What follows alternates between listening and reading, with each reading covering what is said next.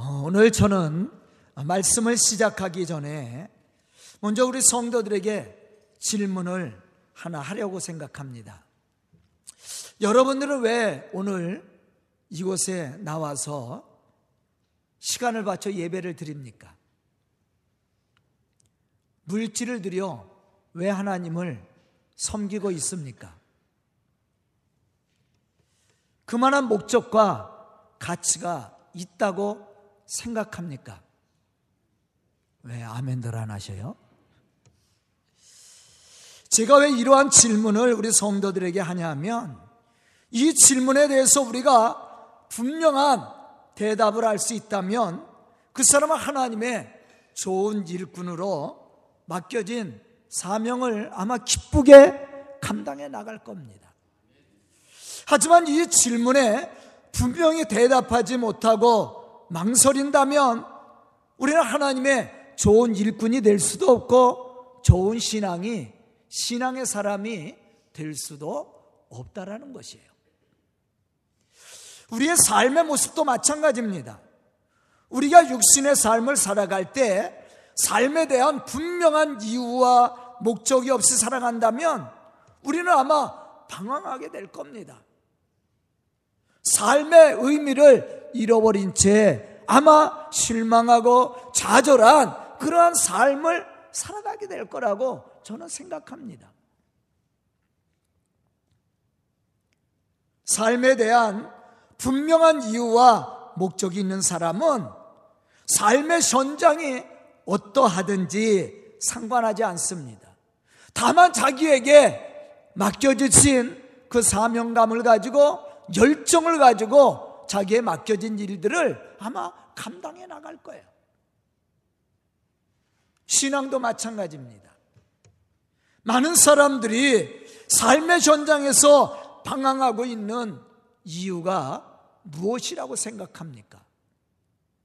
그것은 왜 살아야 되는지, 무엇을 위해서 살아야 하는지 분명한 이유와 목적을 잃어버렸기 때문일 겁니다.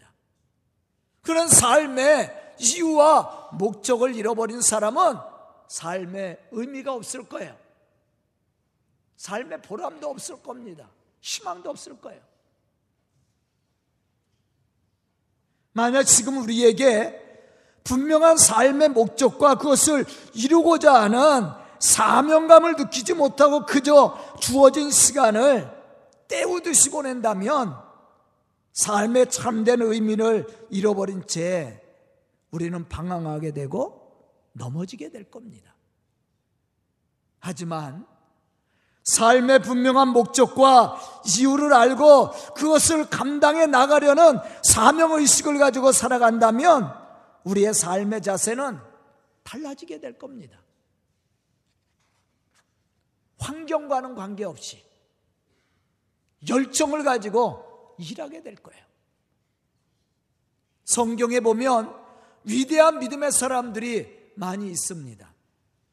그 중에서도 인생에 사는 목적과 의미, 그리고 삶의 자세를 진지하게 가르쳐 준 분이 계신데, 그분이 오늘 본문 말씀 속에 나와 있는 사도 바울입니다.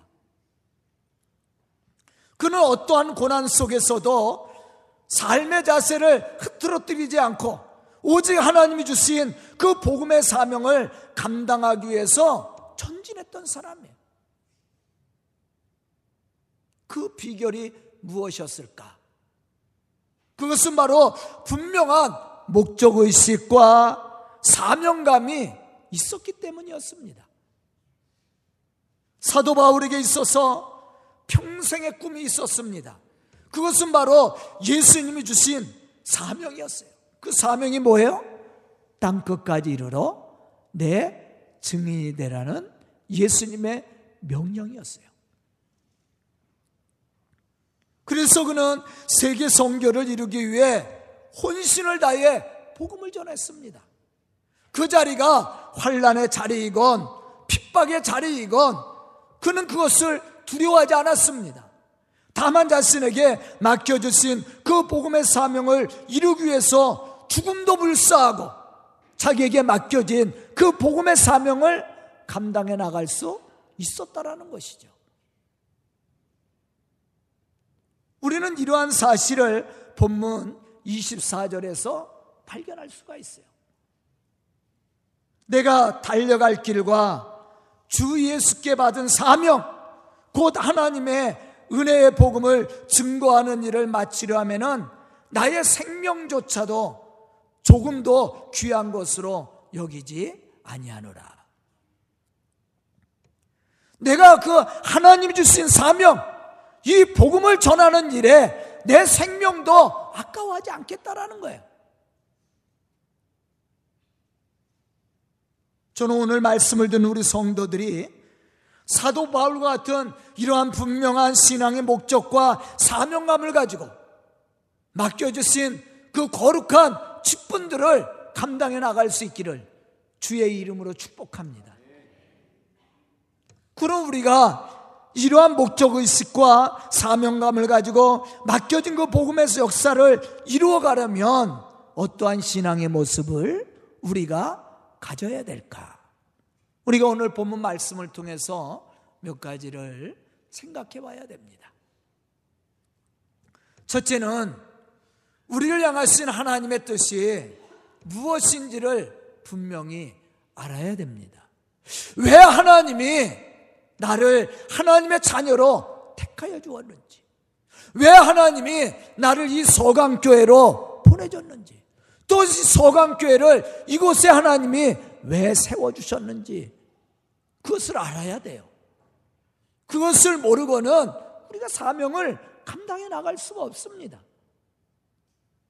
하나님이 이곳에 교회를 세우신 목적이 있을 겁니다. 뿐만 아니라 이 교회에 여러분들을 하나님이 보내신 이유도 있을 거예요. 또 여러분들이 해야 될 일이 무엇인지도 알아야 됩니다. 그래야만이 우리가 사명을 감당하고 하나님의 거룩한 일들을 이루어 나갈 수가 있는 거예요. 그것을 알지 못하면 우리는 우리에게 주어진 사명을 감당할 수 없습니다. 또 신앙 생활을 해도 힘을 얻지 못할 거예요. 하나님이 왜 이곳에 교회를 세웠다고 생각합니까? 왜 교회를 세우고 여러분들을 이곳에 보내셨다고 생각합니까? 복음입니다. 하나님이 이 교회를 통해서 또 여러분들을 통해서 하나님의 복음의 역사를 이루기를 원하신다라는 거죠.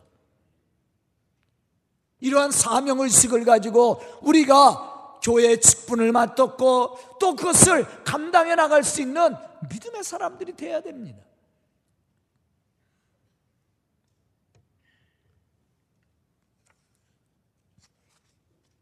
요한복음 3장 16절로부터 17절에 보면 예수님은 이렇게 말씀을 했어요.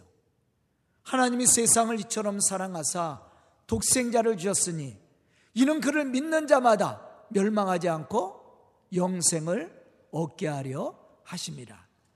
하나님이 그 아들을 세상에 보내신 것은 세상을 심판하려 하심이 아니요 세상을 구원하려 하심이니라. 아멘. 하나님이 예수님을 세상에 보내신 목적이 있다라는 거예요. 그것이 뭐냐면 세상을 구원하는 일이에요. 심판이 아니라 구원이에요. 그것을 이루기 위해서 예수님은 고난의 십자가를 지셨고 또한 십자가의 죽음을 죽으셨다라는 거예요. 이 사실을 우리가 잘 알고 있죠.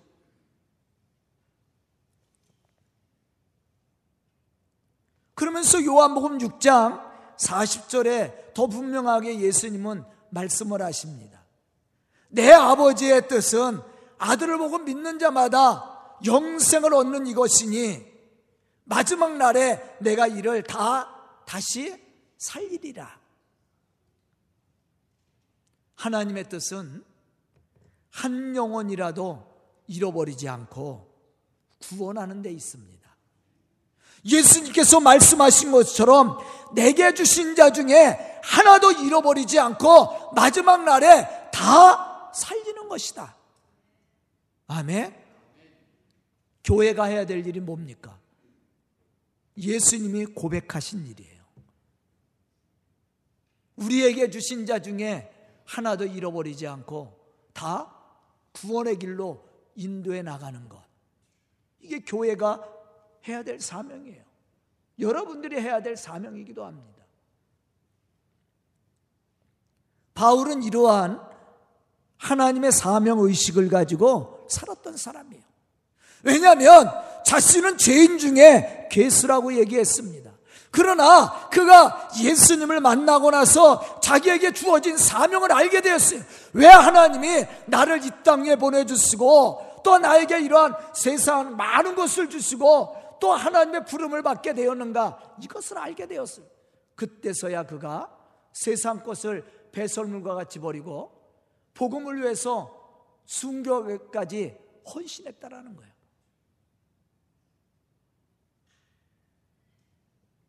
고난이 와도 핍박이 와도 그걸 두려워하지 않았습니다. 그것 때문에 하나님 앞에 불평하지 않았습니다. 그럴수록 그는 더욱더 열정을 가지고 맡겨주신 그 복음의 사명을 감당해 나갔다라는 거예요. 우리도 마찬가지예요. 우리를 부르신 하나님의 목적과 사명감이 있는 사람은요, 외적인 이런 것 때문에 불평하거나 실망하지 않습니다. 그럴수록 더 열정을 가지고 맡겨진 사명을 감당할 수 있게 된다라는 거예요.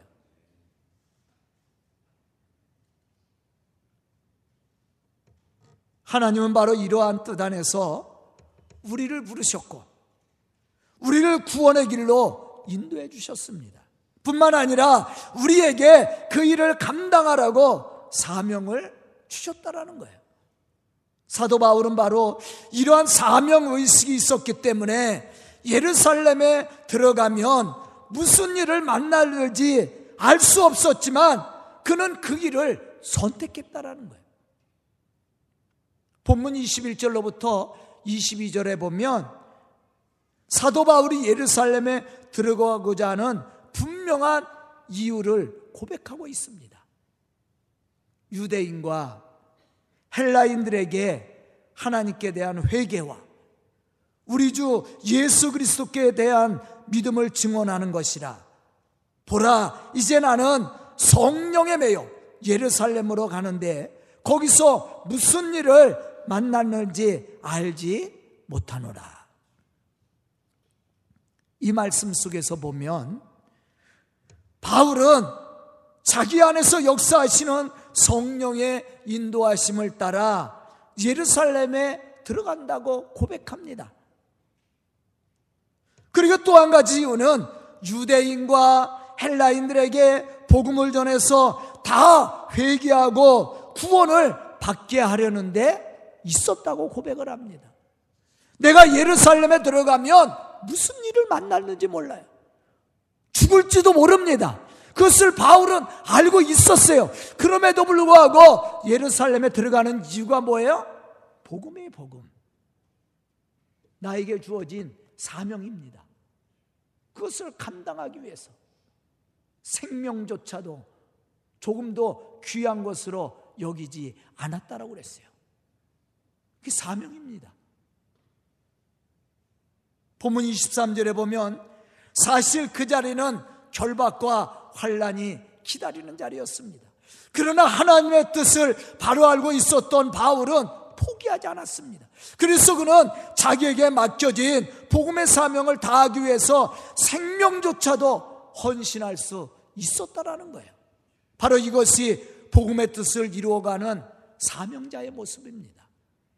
저는 오늘 임명 예배를 드리죠. 우리 집사님들, 권사님들, 우리 장로님들, 그리고 각 부서의 부장님들, 성교 회장님들, 또 우리 속장님들, 참으로 맡겨진 그 직분들을 사명감 있게 감당할 수 있는 그런 믿음의 좋은 일꾼들이 될 수 있기를 주의 이름으로 축복합니다. 두 번째는 사명자는 주를 위해 살고 죽을 것을 두려워하지 말아야 됩니다. 로마서 14장 7절로부터 8절에 보면 바울은 이렇게 고백합니다. 우리 중에 누구든지 자기를 위해서 사는 자가 없고 자기를 위해서 죽는 자도 없도다. 우리가 살아도 주를 위해서 살고 죽어도 주를 위해서 죽나니 그러므로 사나 죽으나 우리가 주의 것이로다. 여러분들도 사나 죽으나 주의 것임을 고백하고 살아도 주를 위해서 죽어도 주를 위해서 살고 있습니까? 그게 사명자예요. 이러한 믿음을 가져야 됩니다. 일의 시작과 목적이 주님에게 있다면 그 일의 결과도 주님의 것임을 우리는 고백할 수 있어야 됩니다. 바로 이 사람이 복음의 은혜, 은혜로 구원을 체험한 사람이요. 복음의 사명을 감당하는 충성된 일꾼이 될 수 있게 되는 거예요. 사도행전 21장에 보면 사도 바울이 밀레도에서 고별 설교를 마치고 행선에서 이제 가이사라에 이르렀습니다. 그때 일곱 집사 중 하나님 하나인 빌립의 집에 들어가서 여러 날 머물게 되었을 때 아가보라는 선지자가 유대로부터 와서 바울을 찾아왔습니다. 그리고 바울을 만나고 나서 그가 하는 일이 뭐냐면 바울의 띠를 가져다가 자기의 수족을 잡아매고 말하기를 성령이 말씀하시되 예루살렘에서 유대인들이 이같이 이 띠의 임자를 이방인의 성로에 넘겨주리라고 말을 했어요. 예언이죠. 그러자 거기에 모여 있었던 많은 무리들이 아가보의 말을 듣고 바울을 향해서 예루살렘에 올라가지 말라고 눈물을 흘리면서 권면을 했어요. 왜냐하면 그들은 다 바울을 사랑하는 사람들 아니에요. 왜냐하면 바울이 예루살렘에 올라가면 순교를 당할지 몰라요. 왜냐하면 이방인들이 또 유대인들이 바울이 예루살렘에 올라오면 잡아서 죽일 계획을 가지고 있었습니다. 바울도 그러한 사실을 알고 있었어요. 모른 것이 아닙니다. 아가보의 이러한 예언을 듣고 많은 사람들이 눈물을 흘리면서 바울이 예루살렘에 올라가는 것을 막으려고 했습니다. 그러나 사도행전 21장 13절에 보면 바울은 이렇게 담대히 얘기합니다. 여러분이 어찌하여 울어 내 마음을 상하게 하느냐? 나는 주 예수의 이름을 위하여 결박당할 뿐 아니라 예루살렘에서 죽을 것도 각오하였노라. 예루살렘에 들어가면 핍박을 받고 죽을지도 몰라요. 그런데 바울은 뭐라고 그랬어요? 내가 예루살렘에 올라가서 죽을 각오를 가지고 있다라는 거예요. 죽는다 할지라도 예루살렘에 올라가서 하나님의 복음을 전해야 된다라는 거예요.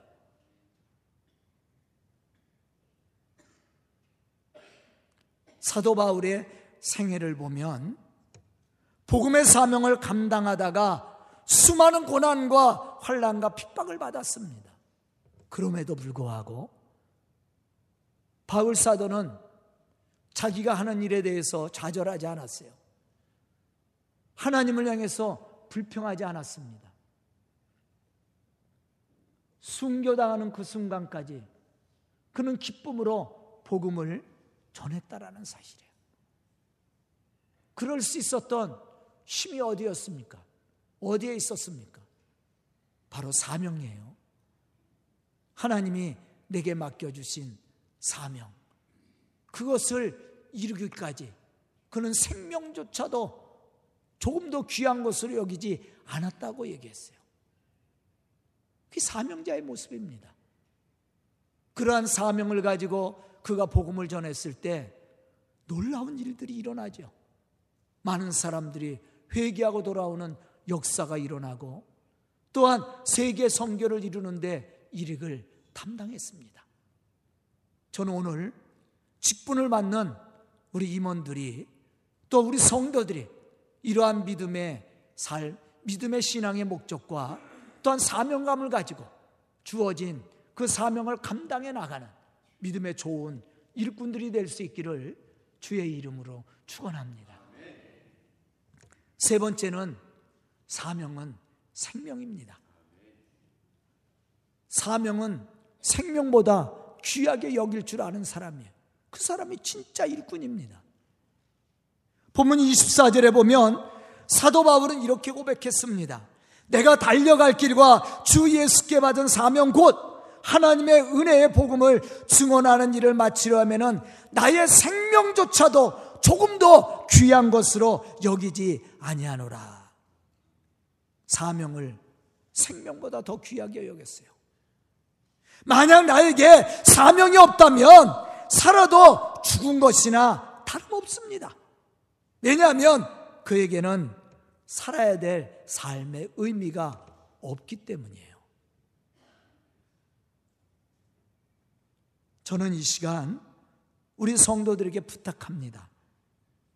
주님께로부터 받은 직분이 있다면 무슨 일이든 세상의 어떠한 일보다 귀하게 여기고 그 사명을 감당해 나갈 수 있는 좋은 일꾼들이 될 수 있기를 주의 이름으로 축복합니다.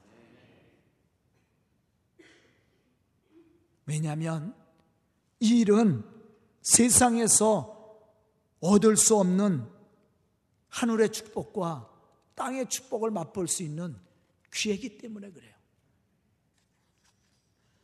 제가 여러 번 간증했을 겁니다. 제가 처음 이 교회 개척을 했을 때 세상 친구들이 저에게 굉장히 권면을 많이 했어요. 왜 그 짓 하냐고.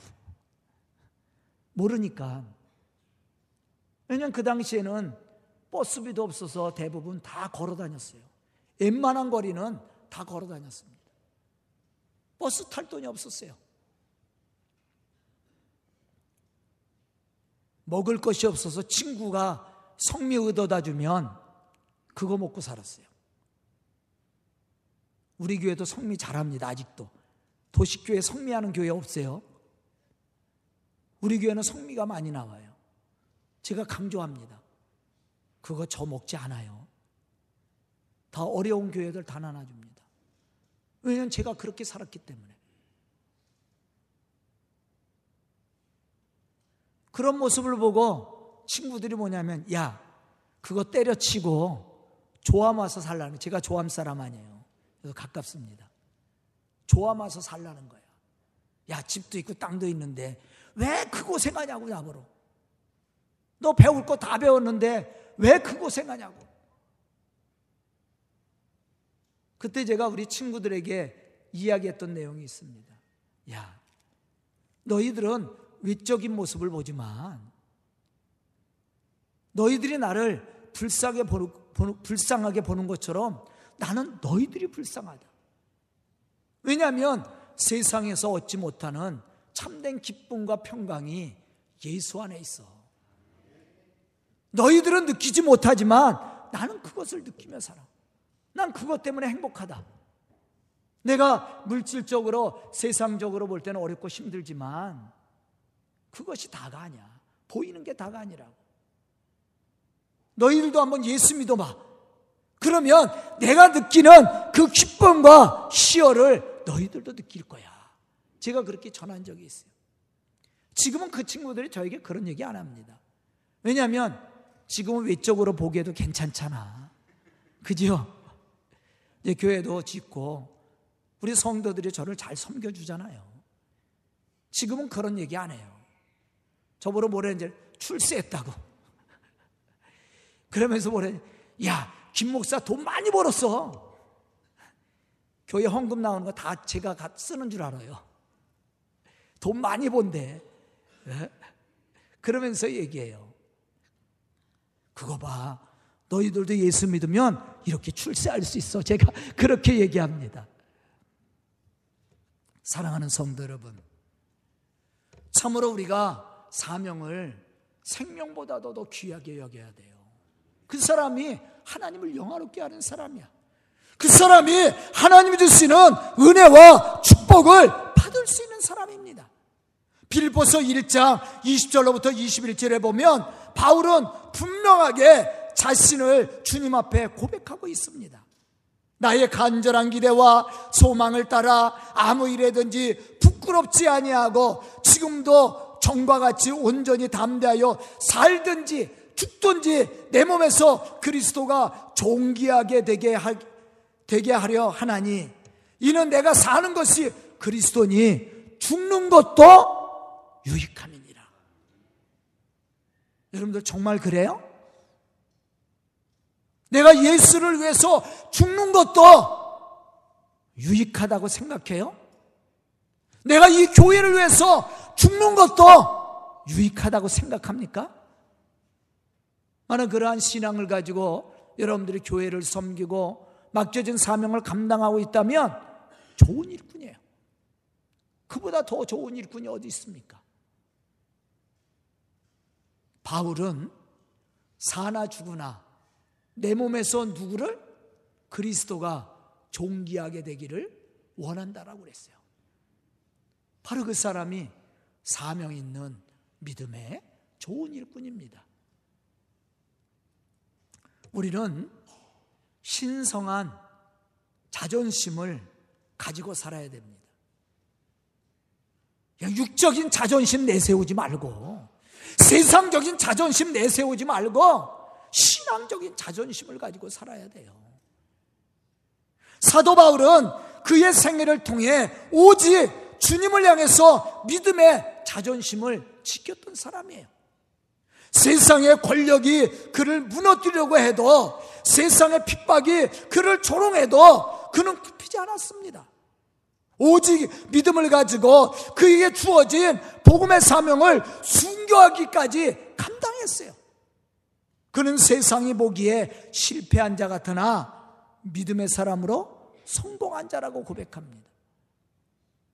여러분들 스테반 집사가 돌에 맞아 순교했습니다. 그는 신앙의 자존심을 지켰던 사람이에요. 예수님도 마찬가지예요. 예수님도 십자가에 못 박혀 죽으셨습니다. 그러나 신앙의 자존심을 지켰던 분이에요.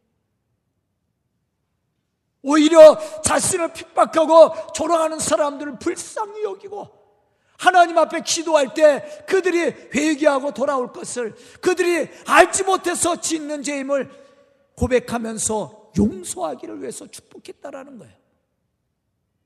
바로 그 신앙의 자존심이에요. 바로 그 사람이 사명감을 가진 사람입니다. 사명을 생명보다도 귀하게 여겼던 사람들이 이 사람들이 하나님의 복음의 역사를 이루었던 믿음의 사람들입니다. 우리 교회도 마찬가지예요. 우리 교회도 올해 이제 만 30년이 됩니다. 이제 30주년을 맞이하게 되는데 이 30년이 되기까지 그냥 온 것이 아니에요. 많은 헌신자들이 있습니다. 진짜 생명 걸고 헌신했던 사람들. 그분들의 헌신이 이 교회를 만드는 거예요. 저는 그렇게 생각합니다. 그분들이 없었다면 이 교회가 이 자리에 세워졌겠습니까? 하나님은 그런 분들을 통해서 일하신다라는 거예요. 그 사람들이 복을 받는 사람들이에요. 또 한 가지 우리가 여기서 생각해야 될 것은 사명자에게는 최고의 축복이 주어진다라는 겁니다. 물론 사명을 감당하고 헌신하는 사람은 보상을 기대하지 않아요. 바울이 보상을 기대하고 맡겨진 복음의 사명을 감당했던 것이 아닙니다. 하나님이 주신 은혜가 감사해서 죄인 중에 개수였던 자신을 하나님이 불러주시고 이방인의 사도로 불러주신 은혜가 감사해서 그가 헌신했던 거예요. 그러나 하나님은 그러한 바울을 축복하죠. 디모데우서 4장 7절로부터 8절에 보면 이러한 고백을 우리가 들을 수가 있어요. 나는 선한 싸움을 싸우고 나의 달려갈 길을 마치고 믿음을 지켰으니 이제 오로는 나를 위하여 의의 면류관이 예배되었느니라. 나만 아니라 믿는 모든 사람들에게 주어지는 거라고 그랬어요. 저는 오늘 말씀을 듣는 우리 성도들이 바울 같은 믿음의 사람들이 되어서 맡겨주신 사명을 감당하고 하나님이 약속하신 그 축복과 은혜를 받고 누릴 수 있는 좋은 일꾼들과 좋은 성도들이 다 될 수 있기를 주의 이름으로 축복합니다. 기도드리겠습니다. 은혜로우신 아버지 하나님, 감사합니다. 말씀 느껴 해주시고 깨닫는 지혜를 허락하여 주시니 감사합니다. 하나님이 왜 우리를 불러주셨는지, 왜 이곳에 교회를 세워주셨는지, 우리가 분명한 이유를 말씀을 통해서 알게 되어 싸우니 참으로 우리에게 맡겨진 사명들 감당해 나갈 수 있는 사명자들이 되게 하여 주시옵소서. 주어진 그 사명을 감당함으로 하나님의 거룩한 역사를 이루어가는 믿음의 일꾼들이 되게 하여 주시옵소서. 우리 성도들을 통해 이 교회가 부흥케 해주시고 하나님의 놀라운 복음의 역사를 이룰 수 있는 능력도 축복도 주시옵소서. 예수님의 이름 받들어 축복하며 기도드리옵나이다. 아멘.